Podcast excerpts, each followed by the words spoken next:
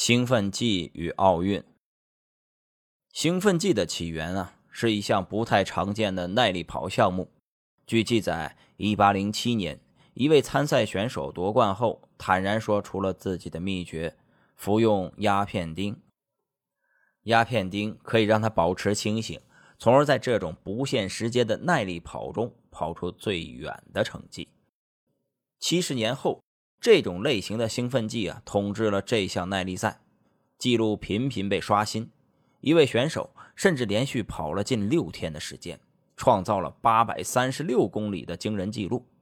靠兴奋剂拿下冠军，在当时不但不会被认为是作弊行为，甚至会被认为是尝试新技术的先驱。在这样的风气下，越来越多的兴奋剂产品被开发出来。一八九六年。第一届现代奥运会在兴奋剂的包围中开幕了。一九零四年，第三届奥运会马拉松比赛中出现了奇葩的一幕：美国选手托马斯·希克斯身后，他的教练团队一路陪着他跑，而且手里拿着注射器。每当希克斯筋疲力尽的时候，就给他来上一针，再喝下一大杯威士忌。靠着强大的后勤补给。希克斯最终成为了首届兴奋剂奥运冠军。希克斯的夺冠虽然受到了竞争对手的强烈抗议，可官方竟给予了充分的肯定。报道称，马拉松比赛充分从医学角度证明了药物对长跑选手是多么重要。还有被迫服药的例子：东德女运动员克里格在十四岁时就被教练要求服用类固醇激素。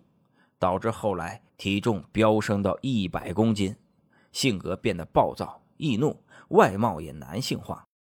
但激素能让他长出比男人还强壮的肌肉，让他为东德取得了不少的荣誉和金牌。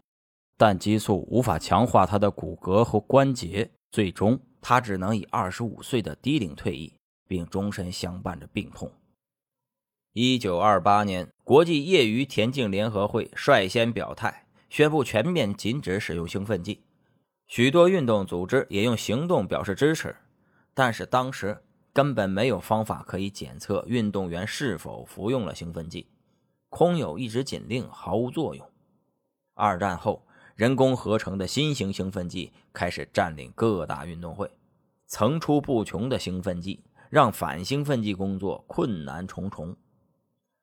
一九六零年罗马奥运会上，丹麦车手詹森因服用安非他命酒精混合剂而在比赛中猝死。由于影响恶劣，国际奥委会成立了医学委员会，开启了反兴奋剂的新篇章。可运动员们并不买账。不久之后，又出了大事：英国著名的自行车运动员辛普森在一九六七年的环法比赛中猝死。他的口袋里还留有尚未服用的安非他命，后来的尸检也证明他曾服下了大量的安非他命。一九六八年墨西哥奥运会上，国际奥委会开展了第一次全面的兴奋剂检测，成为反兴奋剂史上的一个里程碑。兴奋剂不仅危害运动员的生命，而且也违背了奥运精神。如果不禁止它，那将成为各国各组之间药物研发的竞赛，成为运动员药物承受力的比拼。有人赢了比赛，观众们不会说他发挥的真不错，而是会说这款药真厉害。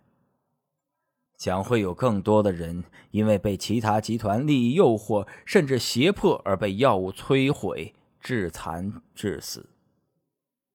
最后我要说的是，人可以通过自身的拼搏和努力变得更强。